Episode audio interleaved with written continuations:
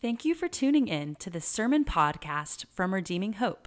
We exist as a family of faith that follows Jesus and helps others find him by living all of life as missionaries of hope. If you want more information about our church or would like to support our ministry, go to our website at redeeminghope.org. Please enjoy this sermon podcast. Thank you guys for joining me in prayer for Freddie T. Please continue to pray for him and his wife Susan and their kids and for real life Sango. Now, as we um, introduce my friend Dave Shive, uh, we, are wrapping up our sermon series, Encouragements from Abroad, and I just can't think of a better person to end with than Dave Shive. Actually, if you remember, uh, a couple months ago, we went through a series called Words of Grace.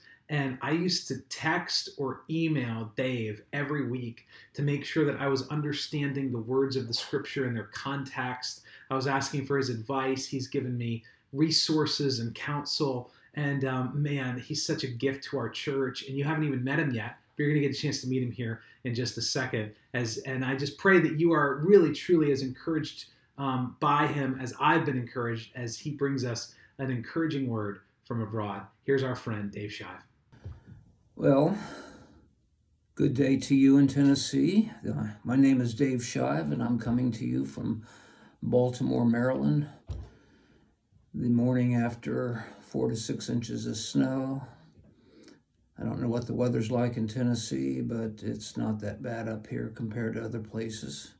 I want to thank Josh for inviting me to participate in the preaching at Redeeming Hope. It's an honor. And I'm delighted today that I can share on something that's really a passion of mine. I want to talk about the goodness of God in affliction. That may seem, sound odd to you.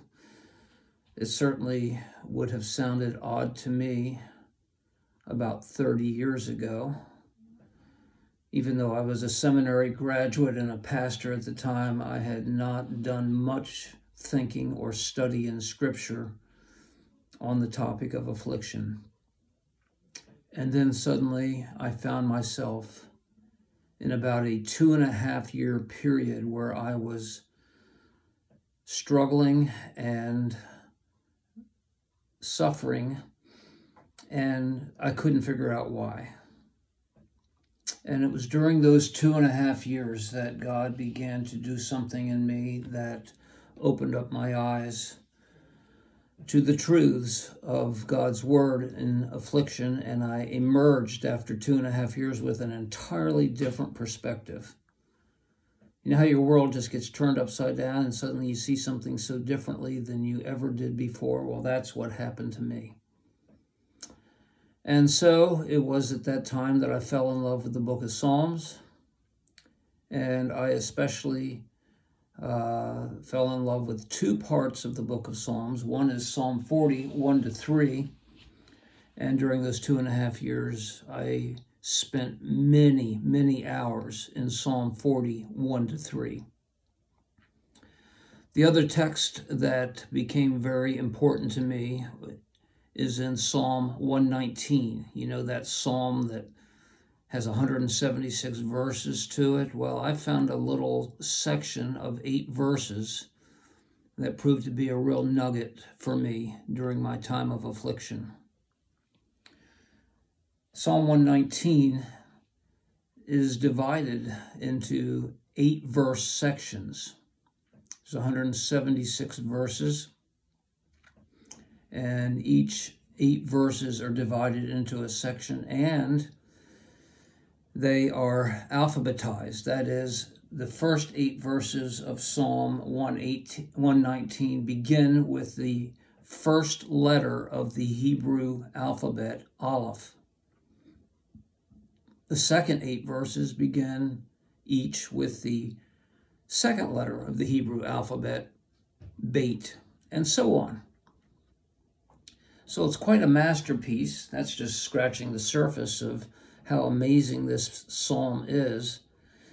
C.S. Lewis wrote about it once because he was marveling about how incredible this psalm was. And he, he spoke of it uh, as a pattern. He says it's a pattern, it's a thing that's done like embroidery. Speaking of the author who would put together a psalm like this, and says he did it like one would do embroidery, that is, stitch by stitch, for long, quiet hours. Why? For love of the subject and the delight in leisurely, disciplined craftsmanship. That's a good analysis of Psalm 119.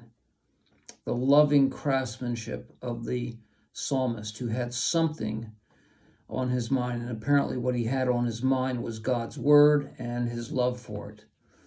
I've often thought about how this psalm was put together, and I've asked myself a question that I want to ask you as well, which is if you were challenged to write a, a poem made up of 176 two lined verses. 176 verses, each verse having two lines. And every eight verses, you had to start with another letter of the English alphabet. First eight verses begin with A, the second with B, the third with C, and so forth. And you had to do it all on one topic, your passion. Let's say you like to fish. You had to write this entire psalm about fishing. Never repeat yourself.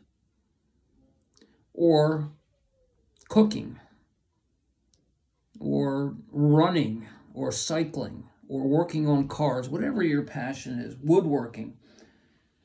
What would it take for you to write 176 two line verses alphabetized on your passion? Well, that's what the psalmist did. It's quite an accomplishment.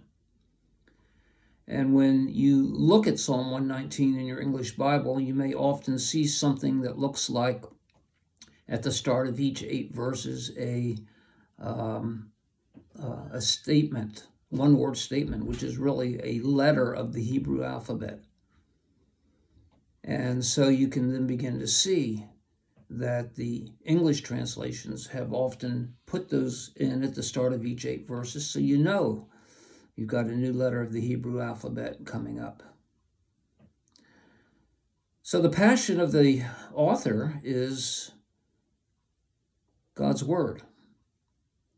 And yet, there's a subtext in almost every verse. And I want to go to day to Psalm 119, verses 65 to 72. Eight verses in Psalm 119.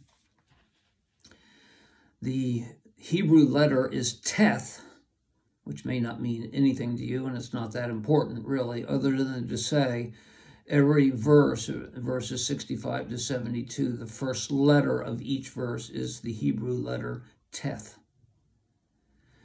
And in these eight verses, the psalmist has some things on his mind, and his vocabulary tells us what he's thinking about and it answers the question what is he focusing on in these eight verses? I think there's a theme here. I want you to see it with me because there are three key ideas woven together in Psalm 119, verses 65 to 72. These three ideas are three words. The first word is affliction. It occurs twice in this section affliction. The second key word is good or goodness, and it occurs six times in these eight verses. And the third key word is learning or learn, and that occurs three times. Affliction, goodness, learning. Three key words. And all three of these ideas, in a sense, are summed up in verse 71, where the psalmist says, It is good, get the word goodness there, that I was afflicted, there's the word afflict or affliction, that I might learn, learn your statutes. It is good that I was afflicted that I might learn your statutes. All three ideas contained in that one verse, verse 71. Now, I don't think that this section intends for us to just zero in on the topic of affliction. Rather, affliction is a means to something. It's a means to an end. Nor do I think the emphasis is on goodness, which is the cause of affliction, as we'll see. But rather, the goal of affliction that makes it good is the result. And what is that result? Learning. We get taught. So when the psalmist says, It is good for me, he's speaking of the cause. There's a goodness that causes affliction and that results in us learning something. So the goodness of God is what shows up here. And it's a surprising kind of connection because when we think of affliction, we may not instinctively think of God's goodness or of goodness at all. We might think of how wretched it is that I have affliction or that I have to suffer. But the goodness that surrounds God seems to have really impressed the psalmist in this section. But what could be so valuable about God's law that it's worth suffering to acquire learning? Why is God's goodness such a focus here? Well, let me point you to one of the verses, and then we'll go through all eight verses. And the verse I want you to see is verse 68. Twice the term good occurs in verse 68, where the psalmist says, You are good and you do good. Those are very different things. Get that? You are good and you do good. That is, God, by his very nature, is good. That's separate from his actions, and we need to distinguish the two. You are good, but your actions are also good. And we recognize both of those two elements related to God. One is that He's good, that evokes from us praise. The other is that He does good, His actions are good, and that evokes from us gratitude. We praise God for who He is, that He's good, and we thank God for what He does, that He does good things. This idea is all over the book of Psalms.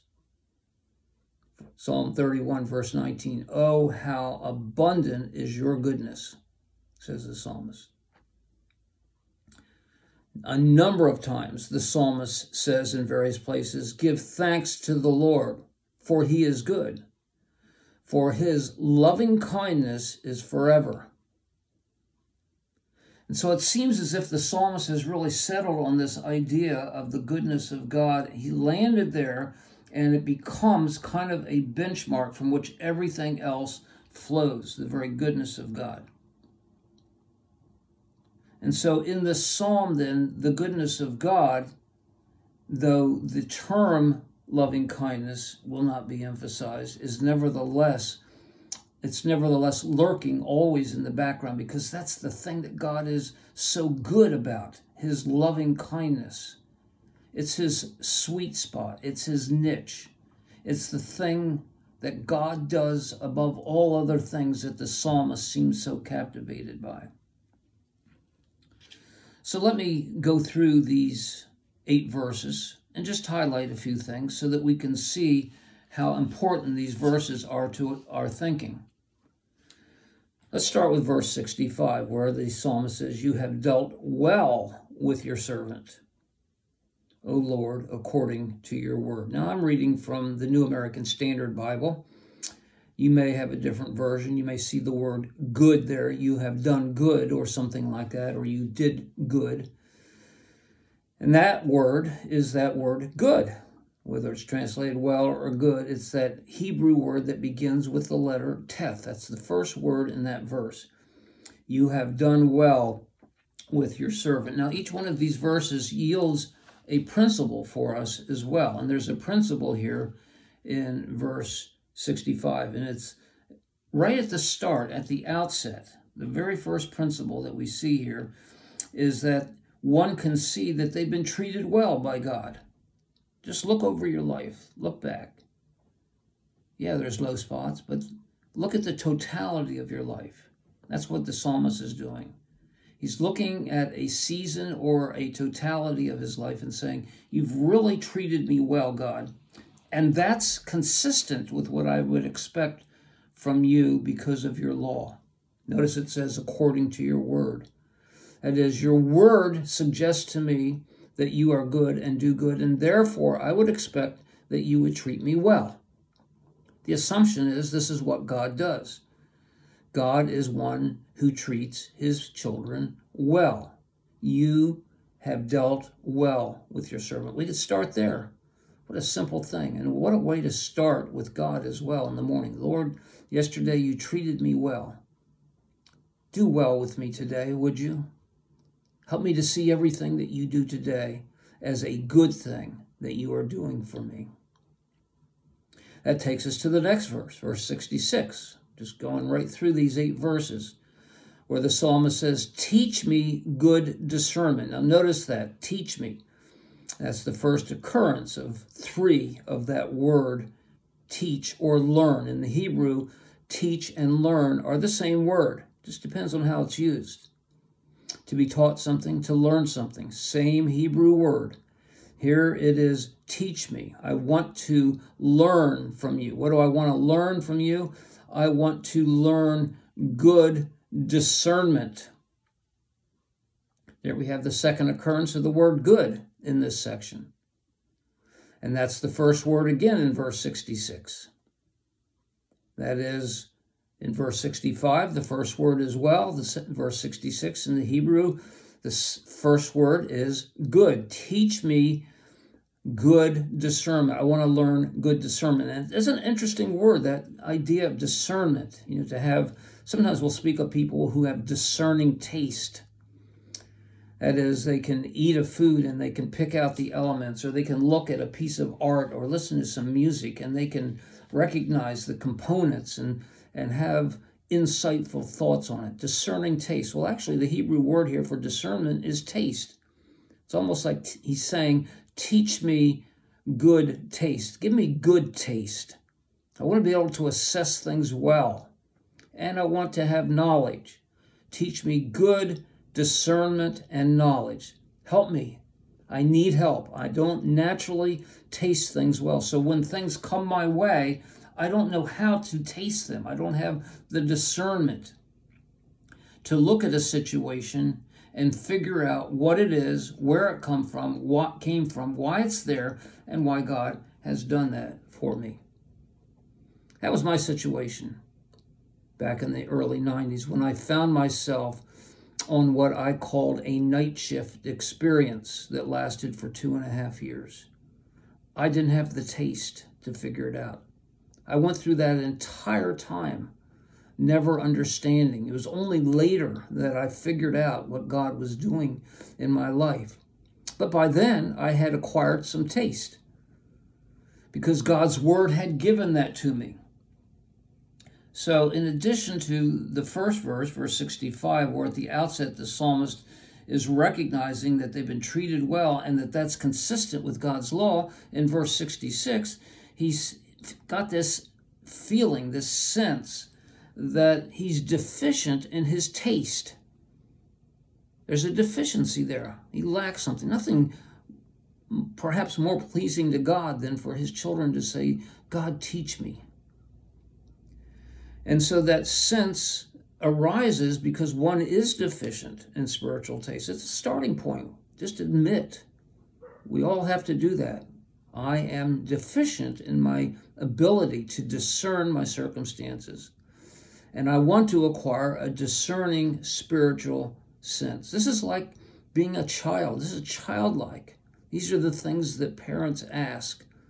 These are things that people ask when they realize that they lack taste in something.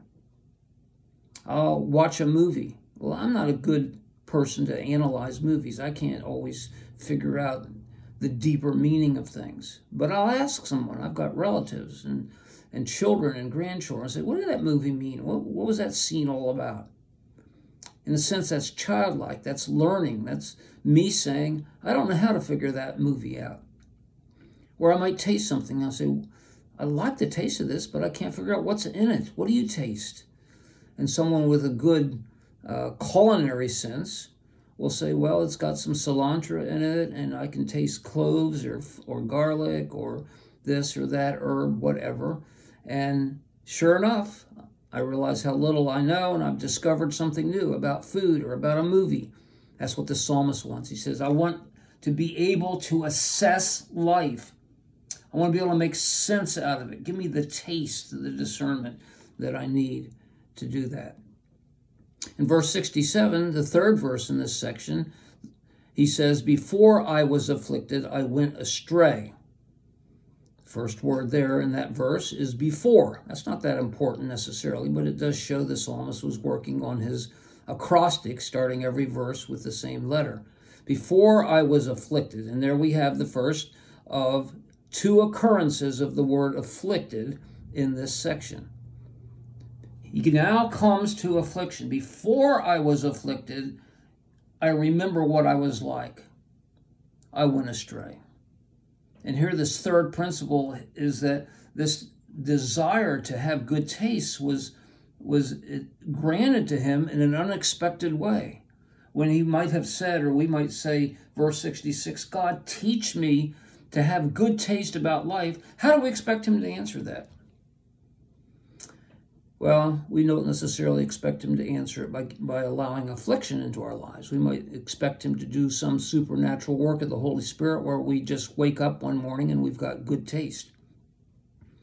God's much wiser. He knows how we learn. And so, in an unexpected way, he grants the request of verse 66, and the psalmist recognizes it in verse 67.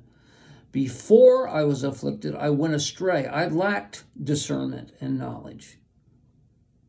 But now I keep your word. As I guard it, literally, is what the word keep means. I protect it. I, it's become precious to me. It has great value. Being afflicted taught me something, he's saying in verse 67. And now he's beginning to reflect on his climbing out of that situation because he's saying, Before I was afflicted, I went astray. But now, after that, whatever his situation was, mine was two and a half years of, of great difficulty, but for him, it was something else that we don't know about. Maybe it was a series of events. So now he's making progress. And that brings us to verse 68, which I think is maybe uh, one of the two key verses in this section where the psalmist says, You are good and do good. I've already talked about that a little bit. But now we're beginning to see how important that is. That first good is the first word of verse 68 in the Hebrew. You are good and you do good, and because you are good, and because you do good, that is because by your nature you're good and be, by your actions you're good. I only can say one thing teach me your law. I want to learn. And so, this fourth principle in verse 68 uh, leads us to see that acquisition of good taste that was introduced back in verse 66 leads to the conclusion. Now we've got good taste. What do we say about God? Well, we say, wow, now that I've got good discernment, I can see that God is good by his nature and that God does good by his actions. And what does this do for me? This just intensifies my desire to understand and to learn his law. I want to go deeper with his law. And that's what affliction has done. The affliction of verse 67 has led to a conclusion in verse 68.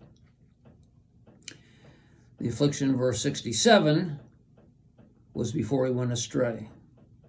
Now that the affliction is over and he is ceasing the kind of going astray that he was involved in, he concludes that God is good by his nature, good by his actions, and he must, he absolutely must have a greater understanding of the law of God. This is kind of the, the, central idea here the goodness of God. We can never appreciate affliction or understand our sufferings if we start there. We have to start with God. and with the goodness of God. That's not where I was starting. And I should have known better. I was a Bible college graduate. I had graduated from seminary. I'd been a pastor for 20 years at that point. I've been in full time Christian ministry. And suddenly I realized I did not understand much. And I began to ask God to teach me. We want more. We become grateful to Him for His actions. We become worshipful towards Him for His nature. And we just want to learn more. That brings us to the fifth verse, verse 69. Here the psalmist is going to uh, reflect back on the people who may have actually been the cause of his affliction. He speaks of the arrogant who forged a lie against him. These people made up lies, and so part of his affliction was simply having to deal with people who lied about him. But now he's thinking, I understand that. I understand who they were, what